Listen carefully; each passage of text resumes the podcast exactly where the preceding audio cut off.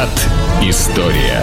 Программа выходит при поддержке универсального оператора связи компании Весткол. Весткол – надежный поставщик связи для бизнеса и дома. В эфире программа «Виват Истории». В студии ее постоянный ведущий, историк Сергей Ватенко. Здравствуйте, Саша. Здравствуйте, дорогие друзья. В студии также Александра Ромашова. Я напоминаю нашим слушателям, что в конце программы у нас историческая викторина, призы для которой предоставлены компанией Westcool, это красивая футболка, и магазином Imagine Club на Жуковского 20, это виниловая пластинка. Ну что ж, начнем. Сегодня мы говорим о партизанах. Да, дорогие друзья, да, Саша, вы абсолютно правы, как всегда. Сегодня наша передача посвящена партизанам. Саша, кто, по-вашему, партизаны такие? Но это люди, которые не являются военнослужащими, но пытаются как-то тайно, подпольно вести борьбу, подрывающую э, силу врага. врага да. Хорошо. Ну, на самом деле, э, вы сказали все, как, как думает в основном население, и это, конечно же, неправда. А, а что правда? Правду. Сейчас вы слушаете полностью правду от меня, Александра. Итак, партизаны – это, это люди, которые воюют с врагом в тылу врага. Понятно, да? То, что в тылу вас не посещало. А во-вторых, они могут быть и военными. Денис Давыдов был военный, Саша? Был, да? И прочее. Итак, дорогие друзья, а, партизаны – да, ну, во-первых, давайте поговорим о терминах, да, еще раз. А, значит, партизаны – это, военно... это люди, которые воюют с врагом в тылу врага, извините, в тылу неприятеля. Извините за фотологию.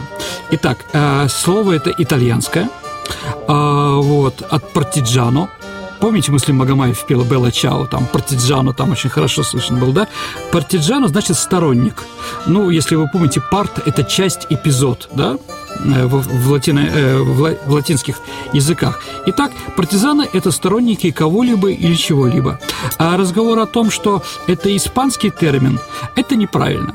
Потому что в Испании и на Кубе партизаны называются герильянос. От слова герилья – война. Так или иначе, э, чем отличие партизан от подпольщиков? Они тоже борются э, в тылу врага? Я думаю, что если будет время мы и будет интересно нашим зрителям, мы еще поговорим о подпольных организациях, да? Ну, подпольщики в основном в городах, да? А партизаны в лесу. А, по, да, если не в лесу, то вот в Одессе и в Керчи это еще катакомбы, да? каменные какие-то такие а, прорубленные, прорубленные в горах, э, в горах э, господи, туннели, э, пещеры и прочее, прочее, прочее. А поэтому очень мало, дорогие друзья, партизан, например, было в Херс... на Херсонщине или Николаевщине, да, местах, где у нас степь. Где степь, там партизан нет. Это закон очень хороший. Поэтому, возможно, там какие-то подпольщики. Ну, например, не знаю, это молодая гвардия, например, да? Она же не уходила, ей просто некуда было податься. Ну, хорошо. А первое упоминание о партизанах, э, о русских партизанах, когда это произошло? Наши историки долго искали и, наконец, нашли. Впервые Э, слово партизан присуще к русским, а все-таки, ну там, ну к советским, да, потом, да, русским, белорусам, украинцам, а много из них э, отличились в такой, в, в такой форме войны, да. Первое упоминание о партизанах русских – это Стефан Баторий. А Степан Баторий в начале 17 века, э, то есть конце 16 века осажал Псков и говорит, что три сложности, по которым я не смог захватить этот город. А Стефан Баторин был, в то, ну это он венгр сам, а в то время был польским королем. Итак, первый голод, второй холод, и третий, говорит, партизаны, которые наносили нам по нашим по коммуникациям удары, да, и мешали нашему э, перебрасыванию наших сил и продовольствия. Ну вот первое упоминание, конец 16 века. То есть партизаны – это, скажем так, одно из наших, э, скажем так, главных отличий, что ли, главная фишка, что ли, военная, которая у нас есть. Ну, слово «партизаны», которое узнал весь мир уже по отношению к России, это, конечно, Отечественная война 12 года. А, ну, как считается у нас, Саша, первым партизаном был Денис Давыдов. Ну, вы знаете, да? А на самом деле историки находят другого партизана. Почему его не упоминали в советское время, я думаю, все станет ясно. Итак, Саша, первым партизаном Отечественной войны 12 года был будущий известный генерал Бенкендорф. Бенкендорф, начальник третьего отделения, который, как вы знаете, в кавычках мучил Пушкина, у нас про это передача была там, да, и многое другое. Вот, он известен как герой, как герой, да, а, первый, кто ушел со своим отрядом в тыл врага. И вот теперь самое главное, кто такие партизаны, по мнению Кутузова? Кто такой Денис Давыдов? Кто такой Бенкендорф? Кто такой Сеславин или Фигнер, да? Это, в первую очередь, диверсанты – это военное подразделение, которое заброшено в тыл врага для уничтожения личной силы, разведки и коммуникаций. Да? Вот они. Но, как правильно пишет Лев Николаевич Толстой, дубина народной войны. А как бы хотела или не хотела, да, но она разгорелась у нас в 12 году, и появляются стихийные отряды, партизанские, которые, да, которые мы называем, из простых людей. Самый известный, конечно, это старостиха Василиса Кожина. Про нее тут прекрасный, интересный фильм сняли, да, во с Ходченковой, да, «Солдат Четверяков» и другие. Я думаю, не случайно Наполеон, он много говорил разных крылатых фраз, а, а такую крылатую фразу, я думаю, мы можем сделать золотыми буквами на музее партизанское движение, если такой был бы. «Армию разбить можно, — говорил Наполеон, — народ никогда». Правда, он говорил не про русских, но согласимся, что это просто, как говорил Глеб Жиглов, на лбу у него написано, как указ 640 урочника. А, да, в фильме «Весь встречи изменить нельзя». А следующий шаг э, в партизанном, да, следующий этап партизанского движения – это гражданская война. Гражданская война, ну, партизаны чем отличается простой отряд красных, который ходит по, по своей губернии, уничтожает белых, да, от партизан? Сложный вопрос. Наверное, поэтому э, исследователи говорят, что партизаны гражданской войны – это в первую очередь Сибирь борьба с колчаков, колчаковцами, японцами и другими товарищами. Помните, по долинам и по сгорям шла дивизия вперед, она была партизанская. Ну и, конечно, Махновщина. Махновцев, Саша, называли партизанами. Вообще их, конечно, называли не красными партизанами, а называли красно-зелеными. Саша, как вы думаете, почему? Ну, может, они как-то одевались в какую-то одежду? Да не красно-зеленую. Они за локомотив, дорогие друзья, не болели, сразу скажу. А, вот, нет, красно-зеленые, потому что они поддерживают красных, но живут в лесу, в зелени. Ну, понятно, да? Мудрено как-то. Ну вот, да, нет, но русский народ не ищет простых путей. Это само название такое, красно-зеленые. А, вот. Эм, ну, про Махновцев у нас была передача, а еще мы сегодня про Махновцев поговорим. Но вот так или иначе, партизаны давали определенный, э, скажем так, успех. Партизаны помогают борьбе в первую очередь против захватчиков. Э, итак, в советское время э, за партизан уже взялись серьезно. В 1927 году когда еще ничего не было, но, возможно, было бы, да, а ОГПУ СССР начинает создавать, а, создавать партизанские базы. Вообще, Саша, забегая вперед, скажу, что все крупные отряды, а, созданные, а, все крупные отряды партизанские, которые принимали участие в Великой Отечественной войне, они все созданы еще до войны. Потому что, да, была вербовка, понимали, каких людей надо, да. Может, они были партийные, беспартийные, но каждый салат знает свой маневр, и каждый простой советский человек знает, куда бежать, когда начинается война, когда а, оккупируют твою территорию. В леса определенные, да. Все знали, где схроны были, продовольственные, в первую очередь, это интересовало, потом военные, где, будет, э, где будут землянки и так далее и тому подобное. В 1932 году Э, произошли даже партизанские учения в Крыму. То есть, как бы власть рассчитывала или понимала, что действительно скоро придет время, когда это потребуется. Но это, как всегда у нас бывает, в 1937 году все это было ликвидировано, а лидеры партизан многих были репрессированы. Почему были в 1937 году смена? Потому что у нас э, произошло изменение военной доктрины. Теперь у нас, Саша, доктрина, о ней мы тоже говорили, дорогие друзья, это на чужой территории и малой кровью. Понятно, да? Мы не пускаем сюда врагов, а переходим границу и уничтожаем его у них зародыши, как говорится, да? Смена доктрина, по такой доктрине партизаны не нужны. Диверсанты еще куда не шло, ну, интернациональные какие-то, партизаны нет. Поэтому, э, поэтому в 1937 году все это было ликвидировано. Ну, как всегда у нас бывает, 41 год был неожиданностью для власти. И вот, когда началась Великая Отечественная война, четвер... э, за партизан было, э, было э, ответственность за партизан было поручено четвертому управлению Народного комиссариату внутренних дел Советского Союза. А ей руководил известный такой человек, как Петр Судоплатов. Ну, вы знаете Петра Судоплатова, человека, который э, убил Коновальца, одного из лидеров украинского национального движения да, в Амстердаме. Э, вот. Он был один из э, людей, которые разработали убийство Троцкого и много других интересных вещей.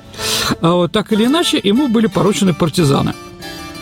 А, для, в подчинении 4 управления была создана отдельная мотострелковая бригада особого назначения НКВД, из состава которой формировались, ну, понимаете, да, а, роту забрасывают в тыл, вместо нее набирают новую, да? А мотострелковая бригада тоже их обучают, учат пока на местности и так далее, потом снова забрасывают, и такой пермоментные вещи, то есть волной.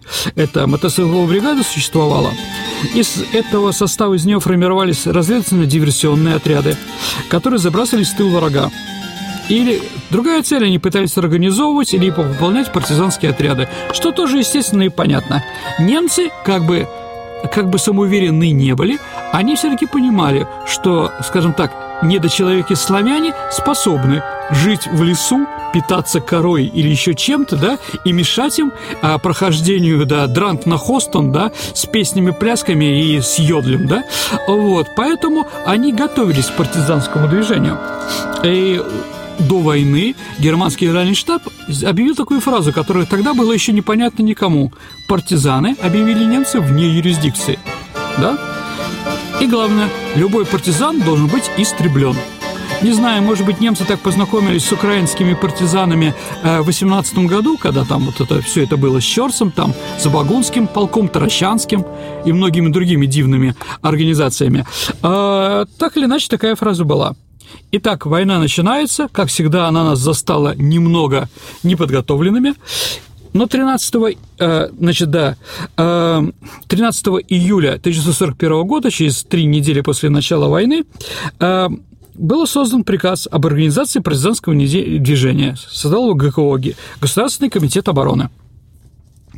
Какой вообще в общем, зачем надо было простым людям собираться в партизанские отряды? С одной стороны, видите, они создавались сверху, как мы уже говорили, а второе снизу.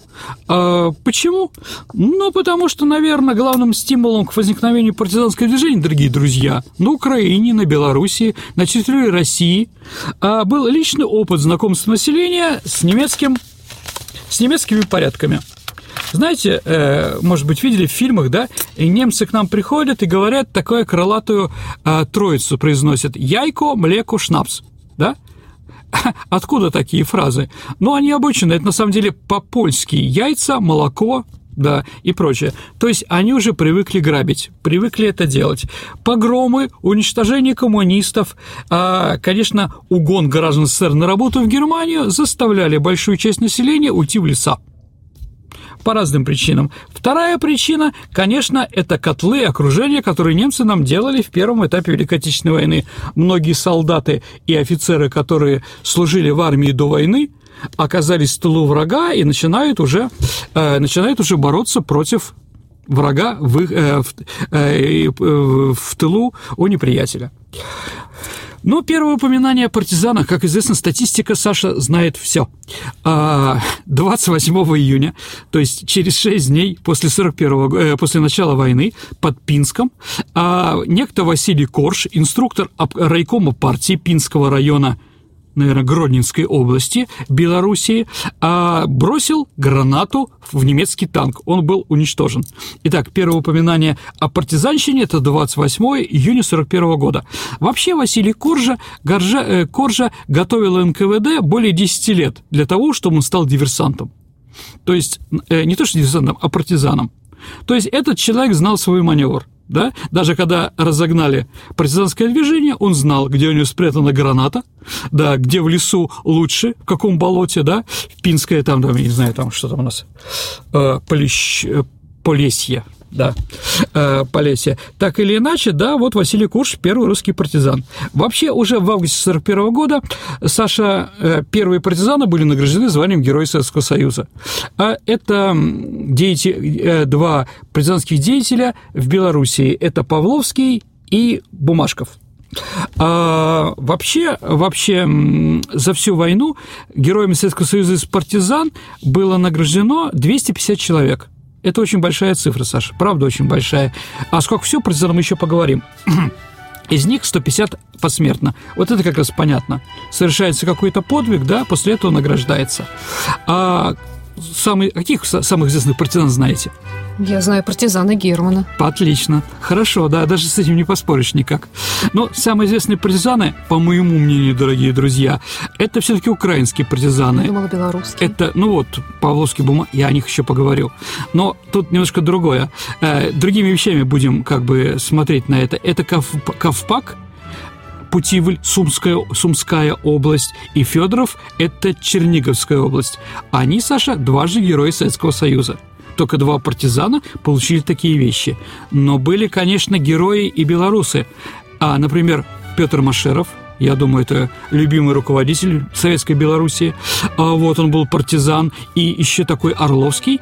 Они не только стали героями Советского Союза во время Великой Отечественной войны, но потом получили еще звание Героя соцтруда это тоже как бы, да, действительно, дважды герои труда и обороны. А вот вообще после войны, после войны, когда открывалось, начинался открываться этот подвиг простого, простых людей, да, а, Великую Отечественную войну, э, награждение партизан продолжалось. Да, конечно, там Смирнов со своими передачами «Подвиг» и прочее открывал много известных людей, да, которые погибли на фронте. Но больше всего, конечно, э, скажем так, после войны стало известно о героях, э, героях войны партизан. Ну, я не знаю, там после войны было награждено еще 30 человек званием Героя Советского Союза. Ну, последний форум Масулишвили а за подвиги в Италии Иван Туркенич, руководитель Молодой гвардии, были награждены в 1990 году. Саш, а некто Клейн, вам такая фамилия знакома? Отлично. Некто Клейн и некто Шмехель а, да, Шмехель – это не датский футболист, хотя он немецкий, да? Это герои Советского Союза, немцы, которые во время оккупации, оккупации не могли смотреть на это все, ушли в лес и начали, э, начали заниматься разными интересными подвигами. За это им дали звание Героя Союза. Э, сейчас награждаются еще, опять-таки, посмертно э, герои Российской Федерации партизаны. Э, вот. Э, медаль партизан Великой Отечественной войны двух степеней были награждено 121 тысяча человек. Охватывает ли это полностью партизанское движение? Нет. Почему? Тоже поговорим. Ну, наверное, давайте считать, что, наверное, было 121, 121 тысяча человек, которые этим занимались. Как занимались? Ну, я не знаю, Геббельс в записной книжке. А все, что мы знаем о Геббельсе, это из его записной книжки. А вот за 6 марта 42 года он написал «Опасность от партизан огромная». Они установили режим террора. Звери. Ну да. Гиммлер в это время пишет «Запрет называть...» э, э, Думает, как с ними бороться? Издал приказ. Запретил называть партизан партизанами называйте их просто бандиты. Вот. Думаю, что это говорит о хорошем, о, о, скажем так, о действенности нашего партизанского движения в немецком тылу. А на что же уподоблялись э, наши партизаны? Как они издевались над немцами? Знаете, Саша, например, э, определенная часть поросят и кур не, не елась в партизанском отряде. Почему? потому что когда шли от партизаны на дело, это были приманками для немцев. Да, и вот видит одиноко, одинокого порося и несколько кур проезжающая машина немцев, они, извините, да, останавливаются, пытаются захватить, а там засада. В общем, наши поросята тоже помогали в уничтожении немцев. Как могли, конечно. А, вот. Вообще, э, наша, э, наша историческая наука говорит, что около 5-7% всего населения, они ушли в партизаны. А верно ли это? Ну, скажем так, на 41 год, 42 год неверно. Наверное, все-таки от 0,5 до 1%. А 5-7% мы получаем тогда, когда мы уже поняли, что такое немецкий порядок, что такое ордунг, с одной стороны, а с другой стороны, ну что, честно скажем, да, Красная Армия стала наступать. И многим стал вопрос, а что ты делал на оккупированной территории, понимаете, да? Поэтому, конечно, в 1943 году партизанские отряды увеличились в большой части. От этого тоже, конечно, увеличились. А, все ли отряды были одинаковые, да, с одинаковыми целями, проще нет. А, история говорит, что на нашей территории, где воевали мы, на нашей территории Советского Союза воевали наци- и национальные отряды у которых кроме цели была, э, как у нас там, да, победа Советского Союза, были какие-то свои национальные интересы. Ну, какие национальности, как вы думаете, Саша? Ну, местные все какие Кто это? Ну, нет, белорусы, украинцы, они были Ну да. советские. Хотя тоже, ну, в первую очередь, евреи, еврейские А, отряды. ну да, конечно. Понятно, что после, э, после Холокоста, который начался на оккупированных территориях, жутких, да, многие евреи о, бежали в лес. А наши историки насчитывают 4 тысячи таких героев-партизан евреев, да. Ну, принципе, конечно, их нельзя сравнить с фильмом Тарантино «Бесславные ублюдки», где показывался такой отряд на западной стороне, но в принципе ненависть к немцам была, конечно, огромная. Самый крупный еврейский отряд был на территории Белостокской области Белоруссии. Ну, Белосток в 46 году вернули Польше, но, в принципе, там вот еврейское население очень часто воевало, да. А дальше какие национальные отряды? Поляки, армия Краева. То есть на территории, где была бывшая Польша, а, часть польского населения хотела вернуть себе статус польской государственности. Поэтому она воевали и против немцев, но и против не то что освободителей, да, они русских освободителями не считали, да. Поэтому такой спорный... Почему у поляков спорное отношение к генералу армии Черняховскому? Потому что, в принципе, он разоружил и уничтожил армию Краева в городе Вильнюсе, который он освобождал. А Вильнюс, как известно, это польский город. Да? Литовский там жило 5-7% до 1939 года литовцев. Не сейчас, да? Евреи и поляки. Пилсудский э, скажем так, отец новой Польши, да, в 18 году он родом как раз из города Вильно, да. А белорусы считают Вильно белорусской столицей. Вот, некоторые белорусы, конечно, Саша. Вот, так или иначе, да. Дальше поляки. Ой, то есть, кроме поляков, украинцы. Согласимся, что, наверное, если это были не советские украинцы, то, наверное, УПА и другие там бульвовцы или другие организации тоже можем назвать такими же партизанами, да? Партизаны, да, в лесу завершают диверсии. Против немцев иногда. Против русских, советских обязательно. Да, их тоже можно назвать партизанами. С хорошей или с положительной стороны, считайте, да. Но говорить о том, что их не было, это, конечно, неправда. Вообще, конечно, надо сказать, что э, были события Второй мировой войны Великой Отечественной войны, когда наши партизаны или какие-то диверсионные группы уничтожали мирное население. Тоже. Да, ну, в Беларуси была такая групп- э, группа Каладжана. Э, я думаю, что если они уничтожили, по-моему, два или три населенных пункта. Если будет интересно, дорогим друзьям, посмотрите в интернете, поищите, да? Отряд Калайджана. Да, видимо, он армянин был. Да, хотя, может быть, и грек, кто его знает. Вот, хорошо, продолжаем. Эм, делились, эм, партизаны делились на какие подразделения, да? Самое большое – это партизанское соединение. Ну, это типа дивизии. Их было две. Это под Черниговым Федоров и в Сумах, Сумах, Сумах, Ковпак. Да, вот две крупнейшие партизанские соединения. Более мелкие, на которые делились соединения, это бригады, отряды. Да, вообще все вот партизанские соединения и бригады, а они организовывались НКВД, да, до войны. Поэтому говорить о том, что вот как бы, да, все это было стихией народной войны неожиданно, нет, это неправда.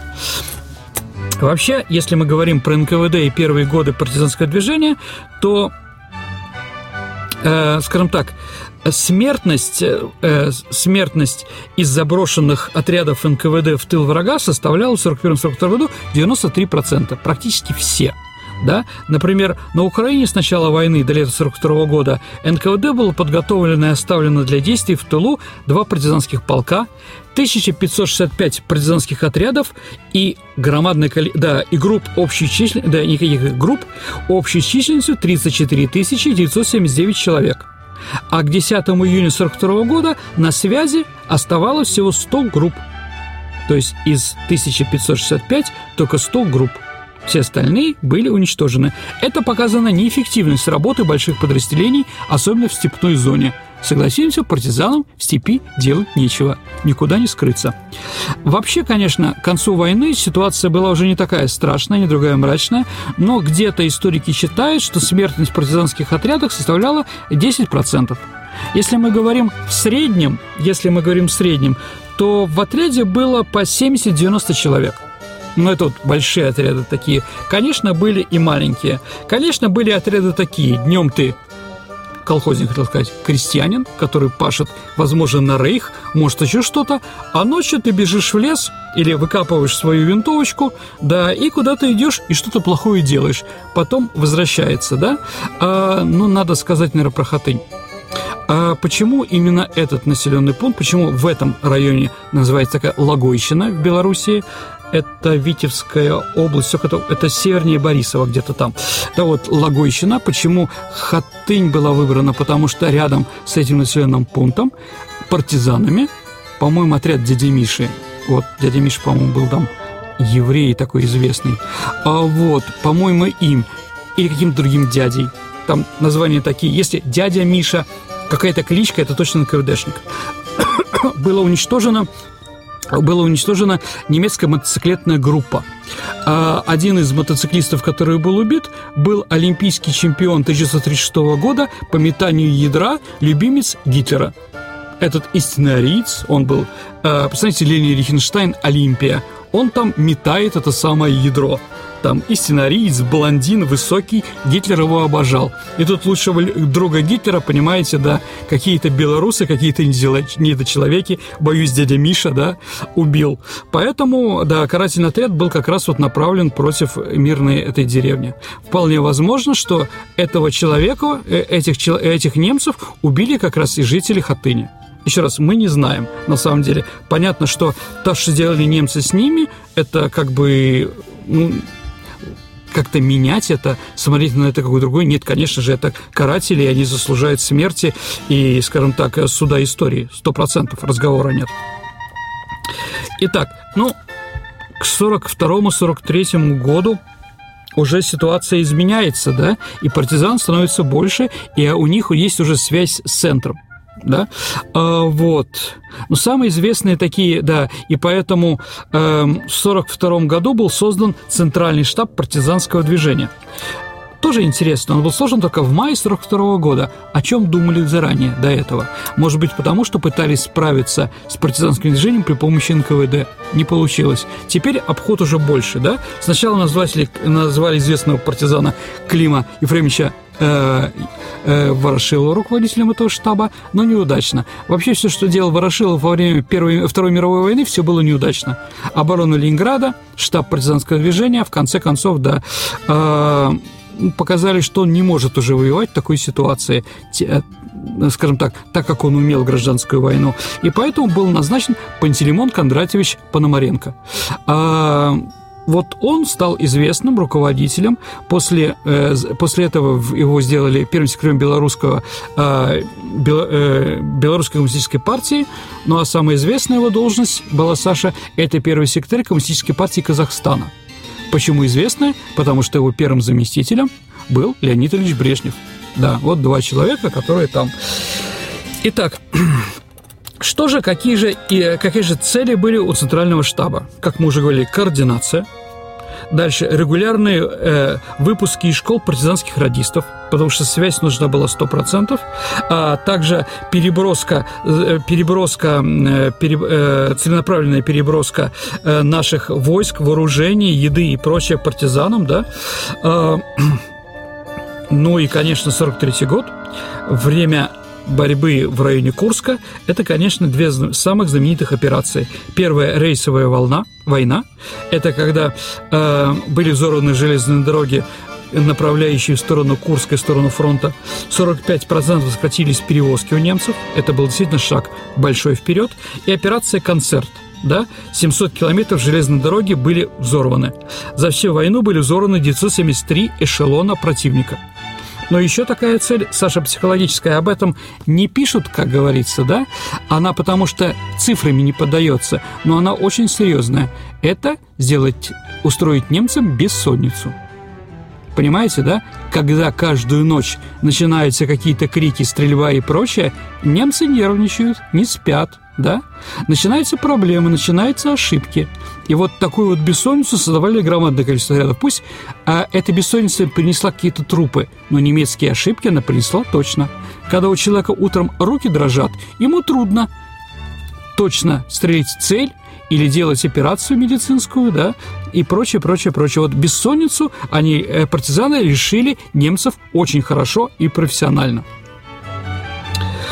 А, итак, Откуда же собирали, давайте поговорим об орудии, да, а, об оружии. Ну, конечно, с места боев, потому что э, наши когда попадали в окружение наши войска, то там были громадное количество и трупов, и э, вооружений, которые наши собирали. Немцы это не делали, во всяком случае, на первом этапе. Поэтому многие, э, многие крестьяне, многие сочувствующие, комсомольцы, коммунисты и там другие детей посылали очень часто, да, они на месте боев собирали вооружение, потом где-то прятали. Вот, с одной стороны. С другой стороны, переброска была. Ну и третье, конечно, самое сложное – это брать оружие у немца понятно, да? Глядя на то, что, э, как у нас в фильмах показывает, что у наших солдат, э, наших партизанов в основном немецкие автоматы и пулеметы, ну да, с этой стороны можно согласиться. С другой стороны, а как они их получили? Тоже сложно, понимаете, да? Немец же ведь тоже был профессиональный.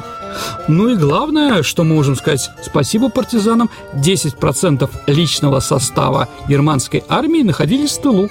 Вместо того, чтобы штурмовать Москву, Ленинград или Сталинград, они вынуждены были э, бегать по болотам и искать недочеловеков. Да, это, конечно же, сказалось. А по цифрам, сколько же убили партизаны немцев, да?